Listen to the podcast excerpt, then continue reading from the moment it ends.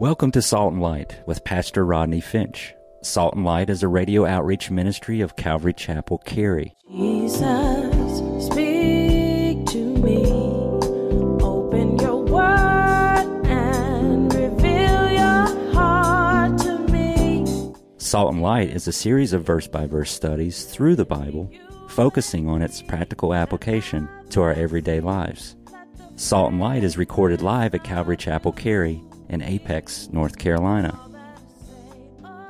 Stay tuned. At the end of the program, we will give you information on how to contact us, so be sure to have a pen and paper ready. Today, Pastor Rodney will be teaching from the book of Romans, chapter 5, so grab your Bibles and follow along. Now, with today's teaching, here's Pastor Rodney.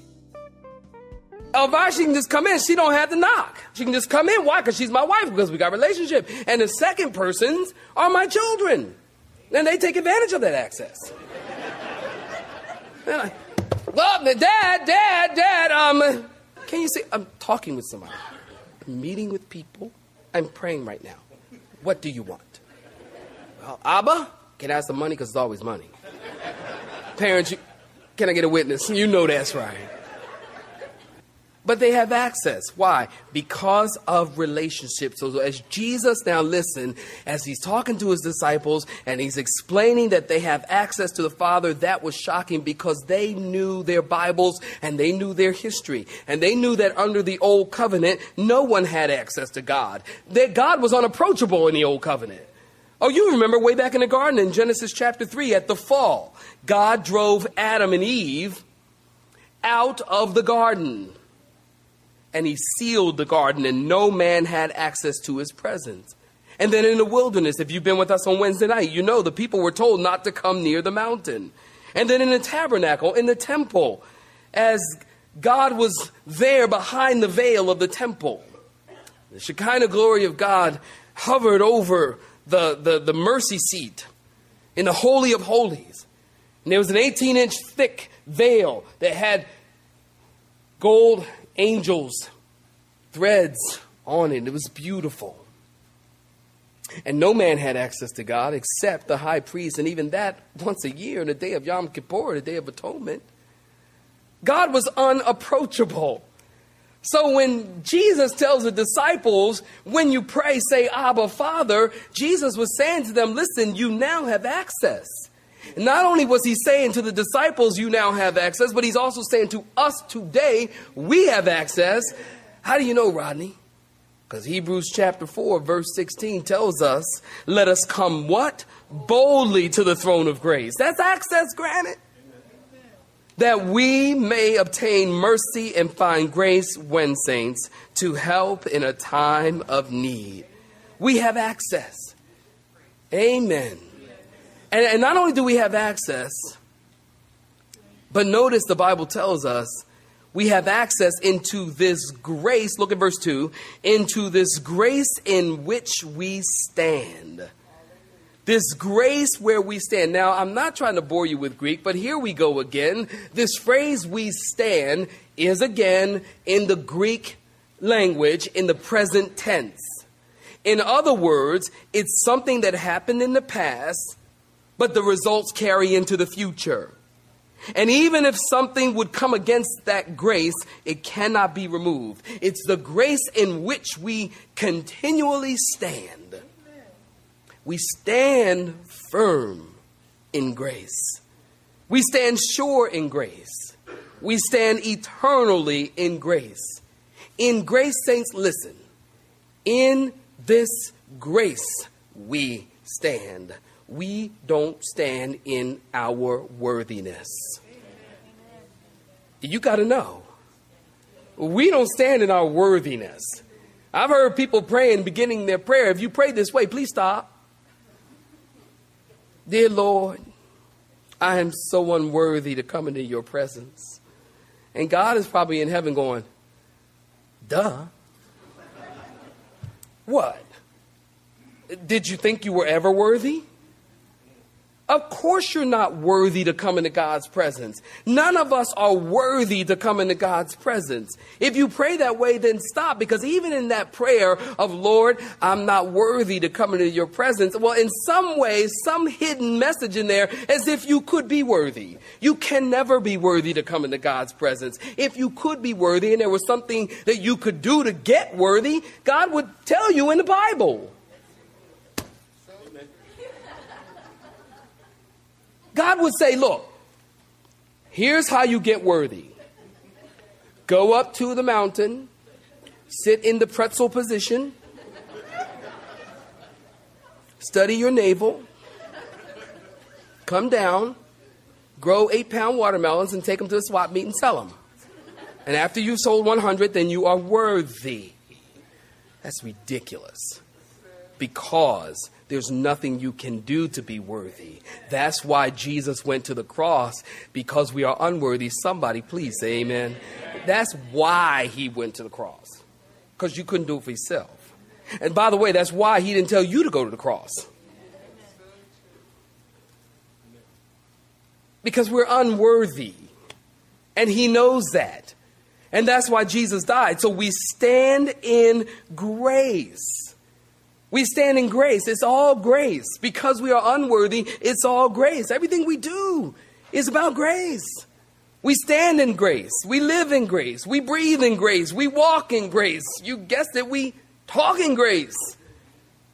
It's all about grace. We have access because of grace, and you're justified because of grace.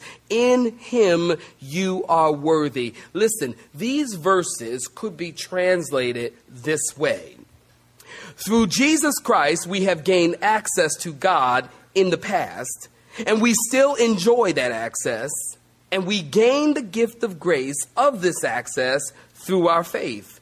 And we not only have stood in this access, but we are still standing in it. Amen, saints? It's grace. Number three, talking about being justified and the benefits of justification Notice Paul says, I rejoice in the hope of the glory of God. I rejoice in verse 2 in the hope of the glory of God. Now, listen, give me your attention. This word hope is not a worldly hope. It's not like, you know, I hope I get the job. I hope I get married.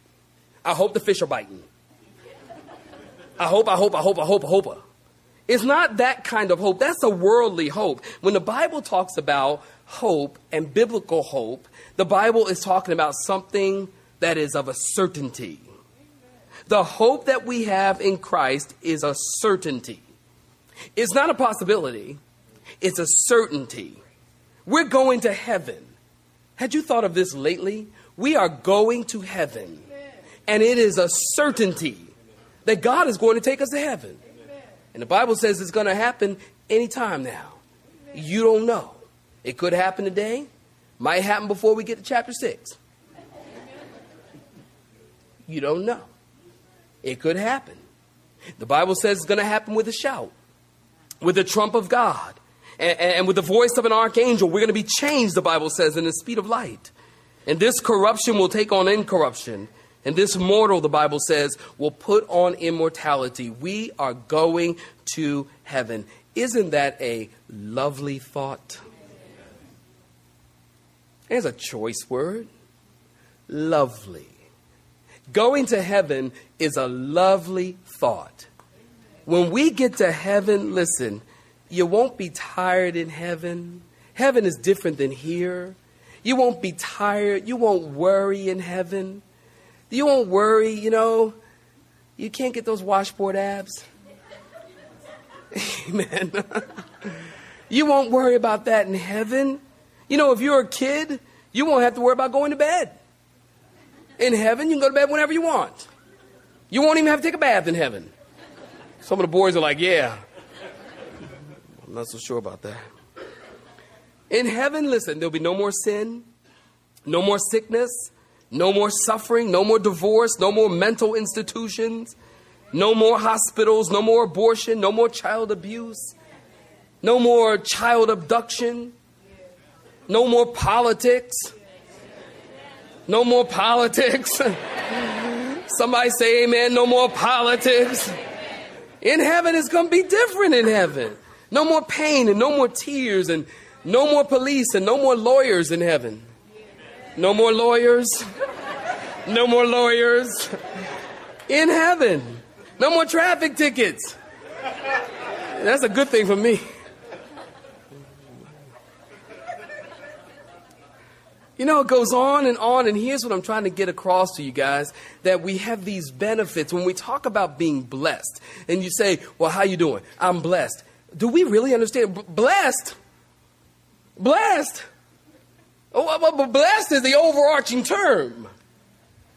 Okay, now when we talk about how we're blessed, we could go on and on and on and on and on and on and on of the blessings of being justified and what it means to be blessed. Do you understand? We are blessed. And we have so many benefits that come along with those blessings. Notice in verse 3 and 4 in your Bibles, I got to move on. And not only that, Paul says in verse 3 and 4, but we glory in tribulation. Stop right there, look at me. We glory in tribulation. Rodney, what does that mean? I will, my sister. She said, Yeah, break it down. I said, All right. Okay. I'll try. Give it a best shot. Okay. Um, let me tell you what it doesn't mean.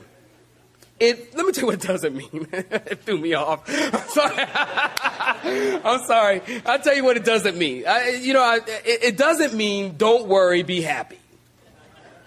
You know, that's the Bobby McPherson philosophy. Don't worry, be happy. It doesn't mean that. Listen, Paul isn't saying, when he talks about that we glory in tribulations, Paul isn't saying, let's all put on a smiling face and be happy. That's not what he's saying. He's not saying, it doesn't mean, watch this, to glory for tribulation. Are you listening? It doesn't mean to glory for tribulation. Like, oh, I am so glad I have cancer. I've met people like that. They glory for, it says we glory in tribulation. It doesn't say we glory for tribulation. I know people who are going through. How you, well, how you doing, man? Well, praise God, everything's great. Oh, praise the Lord, I'm going through suffering. And, oh, oh, yes, yeah, yeah.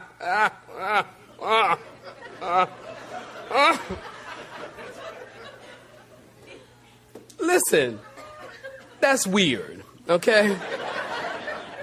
Nobody's happy that they're, oh, I'm so glad I'm suffering. Nobody does that. If you do that, you need Prozac. That's a problem. That's a problem. Nobody glory. Look, I tell you what, when I'm suffering, I keep it real with God. Somebody say amen. I keep it, I'm suffering, I say, God, I am hating my life right now. I hate life. I hate it. God, I hate it, I hate it, I hate it. I'm suffering. Where are you? What a God that I die. Can I get a witness? Anybody? I'm just keeping it real.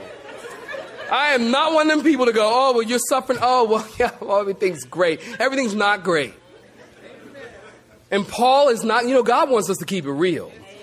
God can deal with you when you're honest. But when you're like, oh, I'm suffering, yeah, oh, great, this is wonderful. God's like, that's not real. No, God doesn't tell us that we glory for tribulation. It says that we glory in tribulation. And it doesn't mean also to just grin and bear it and tough it out. Listen, what does it mean? It simply means this to glory in tribulation is to be able to give God glory even when we're going through it. It's the ability to praise God no matter what you're going through. Listen, the Bible doesn't teach when you become a Christian that you are exempt from trials. As a matter of fact, I have found this to be true. When I became a Christian, my trials got worse. My trials increased. Why? Because Satan knows. Now you've been transferred, are you listening? From the kingdom of darkness to the kingdom of light. And now you're on God's side. And now you're going to be serving God. Now you're going to become a soldier for Christ. And Satan knows that now you're going to become a threat to his kingdom. So what does he do? He seeks to increase the trials in your life, the problems in your life, so that you'll want to come back over to his side and begin to serve him. That's exactly what happened with Job. Job was a man after God's own heart, just like David, and Job's trials increased. But as Job remained faithful, the Bible tells us that his end was better than his beginning. Amen. His end was better than his beginning. So when you become a Christian, many times your trials will increase. But here's the good news Jesus said, In this world you shall have tribulation, but be of good cheer, because I've overcome the world. The good news is, are you listening? That Jesus is with us. He said, Lo, I am with you always, even until the end of the earth. To glory and tribulation. You know, when I think, think of glory and tribulation, I think of Acts chapter 16. Oh, you know the story as Paul and Silas were in prison for preaching the gospel. And got to understand something the prison that Paul and Silas were in, it wasn't like our prisons today with cable TVs and a fitness center.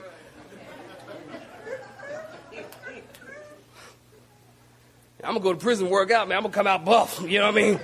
Three hots in the cot, man. I just go do my time. I'm gonna come out looking good. No, that didn't happen then.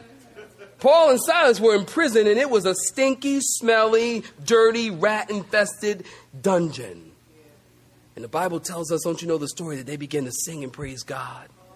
And there was this quiet confidence in them that allowed them to sing in the midnight hour because they knew that God was with them. And they weren't happy that they were in prison, but while they were in prison, they decided to glory in tribulation and to praise God. They glory in the tribulation because they had faith in God. It makes me think of Shadrach, Meshach, and a bad Negro. It's in the Hebrew.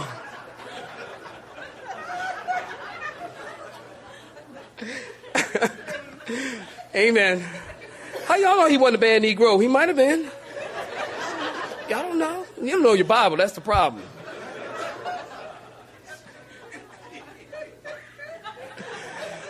And they they they gloried in, in tribulation. I mean, they looked to God and they trusted God. They, they trusted in God and they looked to God, and even in their situation, they remained faithful to God. You see, when you become a Christian, God doesn't make you immune from suffering. When you become a Christian, listen, God adjusts your perspective. And God opens your eyes to eternal things. God will oftentimes answer your prayer the exact thing that you want. You pray, God, make me the man that you want me to be. God, I want to be a man after your own heart. God, I want to be a woman after you. I want to be your man and be conformed in the image of God. Well, God says, Great, I want to do that in you. So, what God will often do is God will put you in a fix to fix you. That was deep and theological, wasn't it? God will put you in a fix to fix you. And that's why the whole teaching of if you're suffering and going through problems, you must be in sin, there must be something wrong with your life or whatever, that teaching is not from the Lord. Because God will oftentimes use trials to adjust your perspective and to open your eyes to spiritual things, to open your eyes to the things of God. So, because we are justified, we're reconciled, we have access and peace, we have grace and hope, this is what changes your perspective when you are suffering. And not only do we glory in tribulation, look in your Bibles again. Not only do we glory in tribulation, but we know that tribulation has a purpose. And look at it in your Bible. And the purpose of tribulation is to produce what, saints? Perseverance or patience in your Bibles. Listen, when you're going through something difficult, because you trust God, you find yourself reaching out to heaven. And when you reach out to heaven, God reaches down to the earth. And God helps us. And God sustains us. And God changes us. And God fills us with His Spirit. And we learn patience. And we learn to bear up under our suffering. This is why Christians can go through things and handle things in the world, and people look at the Christian going through suffering. How is it that you're still going to church? How is it that you're still worshiping God? How is it that you're still got a smile on your face and, and you're holding up under your suffering. That's because we have the Spirit of God who causes us to bear up under suffering. And because we understand that there is a purpose behind the suffering, there's a method to the madness. That God is trying to work something in you. God is trying to produce in you patience and perseverance. And perseverance, according to the scriptures, look at it again, produces what? Character. You see that? Character describes the quality of being approved or standing the test. Character. Listen at this story. It's told of a farmer. Give me your attention. It's told of a farmer who owned an old mule. And the mule fell into the farmer's well. The farmer heard the mule braying, or whatever it is that mules do when they fall in the wells. And after carefully assessing the situation, the farmer sympathized with the mule, but decided that neither the mule nor the well was worth the trouble of saving. Instead, he called his neighbors together and he told them what had happened and enlisted them to help him haul dirt to bury the mule in the well and to put him out of his misery. Well, initially, the old mule was hysterical. But as the farmer and his neighbors continued shoveling and the dirt hit his back, a thought struck the mule. It suddenly dawned on him that every time a shovel load of dirt landed on his back, he would shake it off and step up. Well, this he did, shovel after shovel, shake it off and step up, shake it off and step up, shake it off and step up. And he repeated it to encourage himself.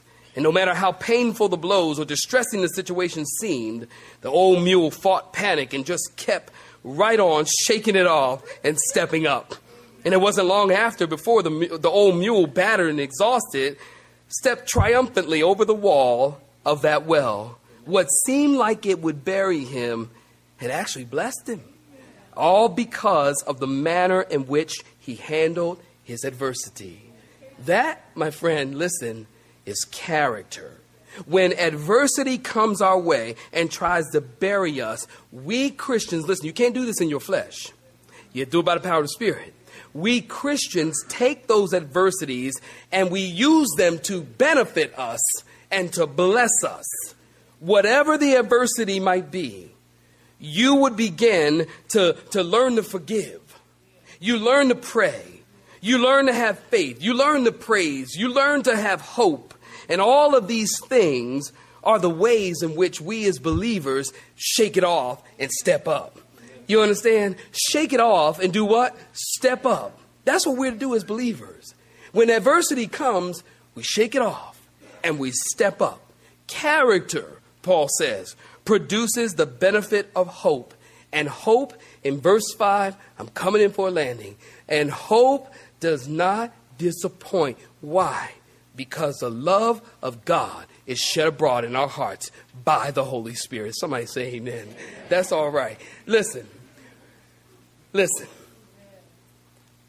It's very possible that Paul, as he was writing this, was thinking about the Roman amphitheater.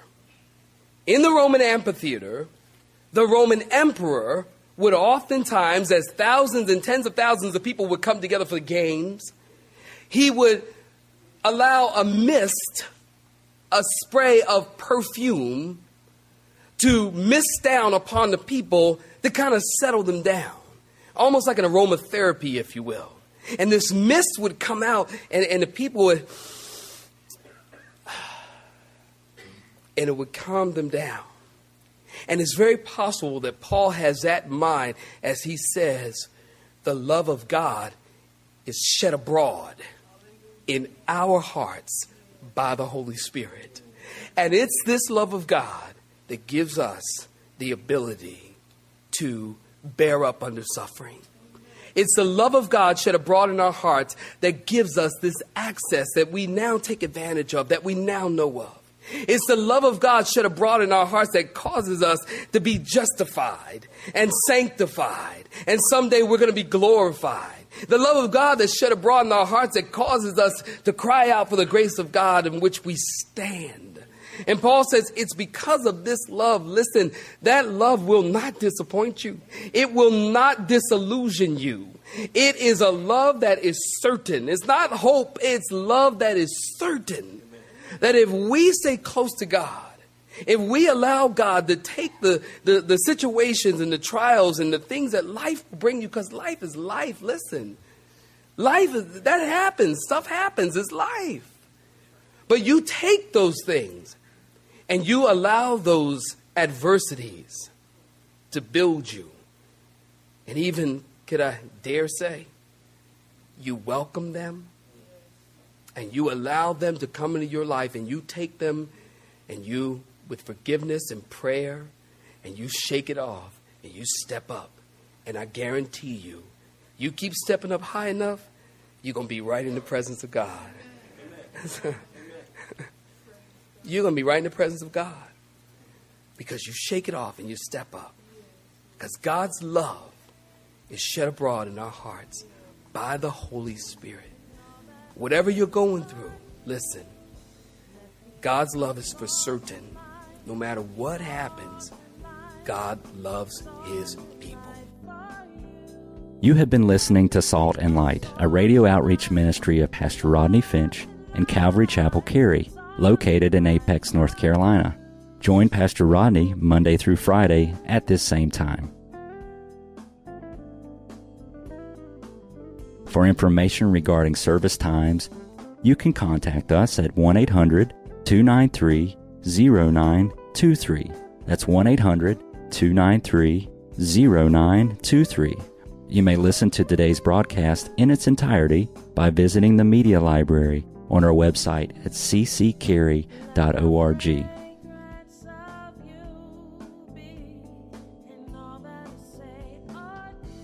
We would like to thank you for tuning in to Salt and Light and pray that you have been blessed. Until next time, may you be salt and light.